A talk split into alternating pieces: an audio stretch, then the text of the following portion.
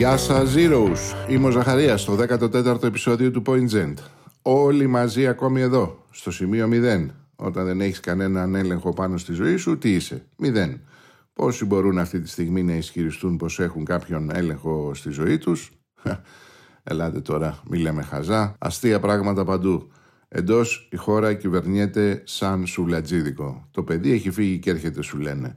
Όλα στην αναμονή. Όλα έχουν φύγει και έρχονται. Μην έρχονται κατά πάνω μας όμως. Αστεία πράγματα εντός, αστεία πράγματα και εκτός.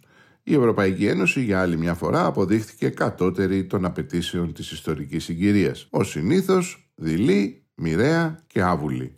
Είτε αφορά στην κρίση του ευρώ, είτε στην προσφυγική κρίση, είτε στην κρίση της πανδημίας και των συνεπειών της που ακόμα δεν έχουμε αντιληφθεί το βάθος και την έκτασή τους. Η Ευρώπη μοιάζει όλο και πιο πολύ με μια κακή γριά που είναι με το ένα πόδι στον τάφο και στέκεται αδιάφορη πάνω από τον πόνο που υπάρχει στις πραγματικές ζωές των πραγματικών ανθρώπων. Αφήνει τις κρίσεις να μαθαίνουν και να εξελίσσονται, κάνοντας τους πλούσιους πλουσιότερους, καταστρέφοντας ό,τι ονομάστηκε μεσαία τάξη στην Ευρώπη και οδηγώντας στον κοινωνικό αποκλεισμό ένα μεγάλο τμήμα του ευρωπαϊκού πληθυσμού, ειδικά των νέων και των γυναικών. Κι όμως, σε αυτή την Ήπειρο, άνθησαν ένα σωρό ωραίες και μεγάλες ιδέες για την ελευθερία, την ισότητα, την αδελφοσύνη, για το δικαίωμα του ανθρώπου να προσπαθήσει για την ευτυχία του.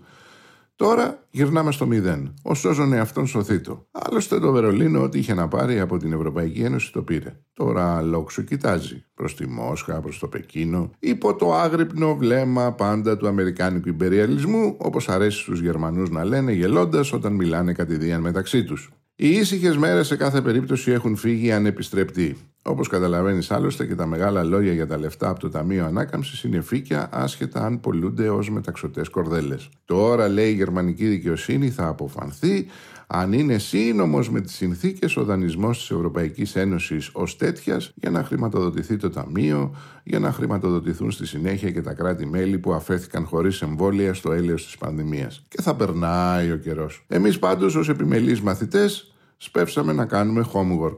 Είναι καλός ο Κυριάκος σε αυτά. Σαν έτοιμος από καιρό βγήκε και εξήγηλε την Ελλάδα 2-0. Αλλά όπως προκύπτει από τη μεγαλύτερη εικόνα των πραγμάτων, το 2-0 είναι σκορ ήτας τουλάχιστον για τη μεγάλη πλειοψηφία της ελληνικής κοινωνίας. Η Ευρώπη είναι μια πολύ ωραία ιδέα που τρώει τον έναν Έλληνα πρωθυπουργό μετά τον άλλον. Διότι οι ιδέες στον κόσμο των φαινομένων εκπίπτουν. Γίνονται ομοιώματα, καρικατούρες, είδωλα. Αυτό δεν αφορά μόνο την Ευρώπη, αφορά στο σύνολο της Δύσης. Ο δυτικός πολιτισμός είναι η καρικατούρα αυτού που θα μπορούσε να είναι. Η Δύση απλά συνέχισε να σωρεύει θησαυρούς από όλο τον πλανήτη. Τα εμπορικά πάρκα έγιναν ο χαμένος παράδεισος. Ένας παράδεισος επί της γης για την παγκόσμια μαζική κατανάλωση όπως λέγαμε και στο προηγούμενο επεισόδιο του podcast. Μετά από τόσα νίον φώτα δεν είναι άραγε φυσικό επακόλουθο η έλευση του σκότους μιας νέας βαρβαρότητας. Είναι. Γιατί; Γιατί ζούμε σε ένα σύμπαν που η ενέργεια δεν μπορεί να δημιουργηθεί ούτε να καταστραφεί. Μπορεί να μετατραπεί μόνο από τη μια μορφή στην άλλη. Και αυτό συμβαίνει τώρα. Το σκοτάδι εκδηλώνεται με πολλούς τρόπους.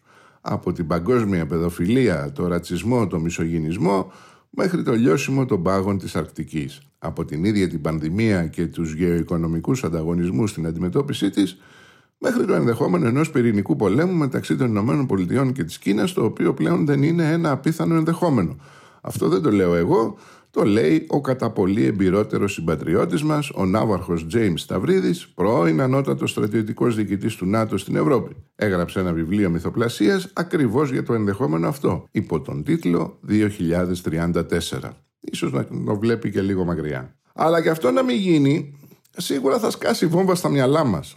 Η ημέρα κρατάει πολύ, οι δεκαετίες όμως φεύγουν γρήγορα. Πολύ σύντομα αυτό που λέμε άνθρωπος δεν θα είναι παρά ένας αλγόριθμος. Ο αλγόριθμος θα σε ξέρει καλύτερα από ότι εσύ τον εαυτό σου και θα είναι ο αλγόριθμος που θα παίρνει τις αποφάσεις για τη ζωή σου. Μηδέν είπες, μηδέν με τόνο. Ειδικά όσα βουλιάζουμε μέσα στην ε, σύγχυση και ο μόνος ισμός που έχει πλέον νόημα, ακριβώς επειδή δεν έχει κανένα, είναι ο μηδενισμός. Σιωπές ξαπλωμένες στους καναπέδες. Έτσι ιτηθήκαμε γιατί τη ζωή τη ζούμε σαν τυφλόμουγες.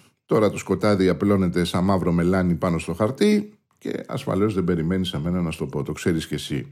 Έχουμε ελπίδα.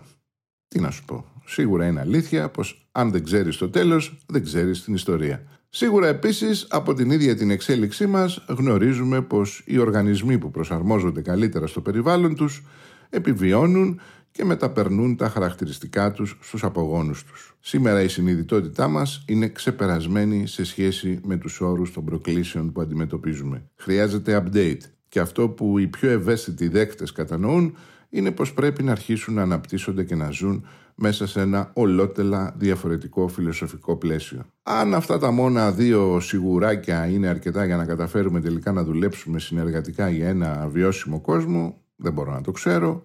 Κάποια πράγματα επιβεβαιώνονται μόνο τη στιγμή που γίνονται. Μέχρι τότε είναι πιθανότητες για το άνοιγμα μιας πόρτας του μέλλοντος. Ένα εξελικτικό στίχημα που ενώ ξεπερνά τον καθένα μας σαν άτομο, ταυτόχρονα είναι και πολύ προσωπικό.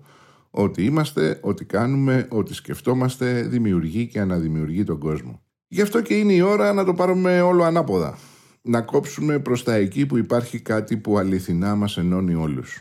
Ο ήλιος στέκεται δίκαια πάνω από όλους μας. Να κόψουμε προς τα εκεί που δεν θα μας μετρήσει κανένας για να είμαστε τα μηδενικά ενός μεγάλου αριθμού, είτε ψηφοφόρων, είτε χρηστών ενός κοινωνικού δικτύου, είτε θυμάτων του αόρατου πολέμου που ζούμε, είτε μέγεθος δημόσιου χρέους, είτε αριθμός ετήσιων κερδών των ολιγαρχών.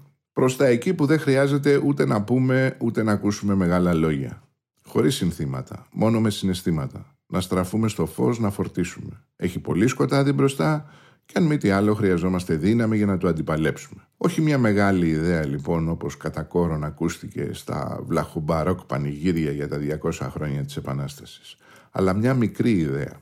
Απλά να βγούμε στον ήλιο. Αυτή είναι η πρόταση του podcast. Και να το κάνουμε μια συγκεκριμένη μέρα, μια συγκεκριμένη ώρα, όχι γιατί το είπε μια φωνή στο διαδίκτυο, αλλά γιατί νιώθουμε εσωτερικά την αξία του να χαρούμε απλά ένα μεσημέρι στη λιακάδα. Όποιος θέλει, όποιος μπορεί. Όσοι πιστοί, όσοι ζεστοί που έλεγε και ο ποιητής. Δεν θα συγκεντρωθούμε κάπου, ούτε θα μετρηθούμε. Ούτε διαδήλωση κάνουμε, ούτε διαμαρτυρία. Όσοι είμαστε εκεί θα είμαστε σαν ατομικότητες. Ατομικότητες όμως που μπορούν να κάνουν κάτι μαζί. 10-15 λεπτά ευγνωμοσύνη στον ήλιο που φωτίζει την πέτρα για να ξανανιώσει με ενέργεια η ψυχή μας που έχει ταλαιπωρηθεί πολύ και χρειάζεται μια δόση αναψυχής. Τρίτη 20 Απριλίου στις 12 το μεσημέρι στο Πεντελικό. Βρίσκει ο καθένας τη θέση του, χαιρετάμε μαζί με ευγνωμοσύνη τον ήλιο και με θυμώνω εαυτός που δεν γνωρίσαμε ακόμη.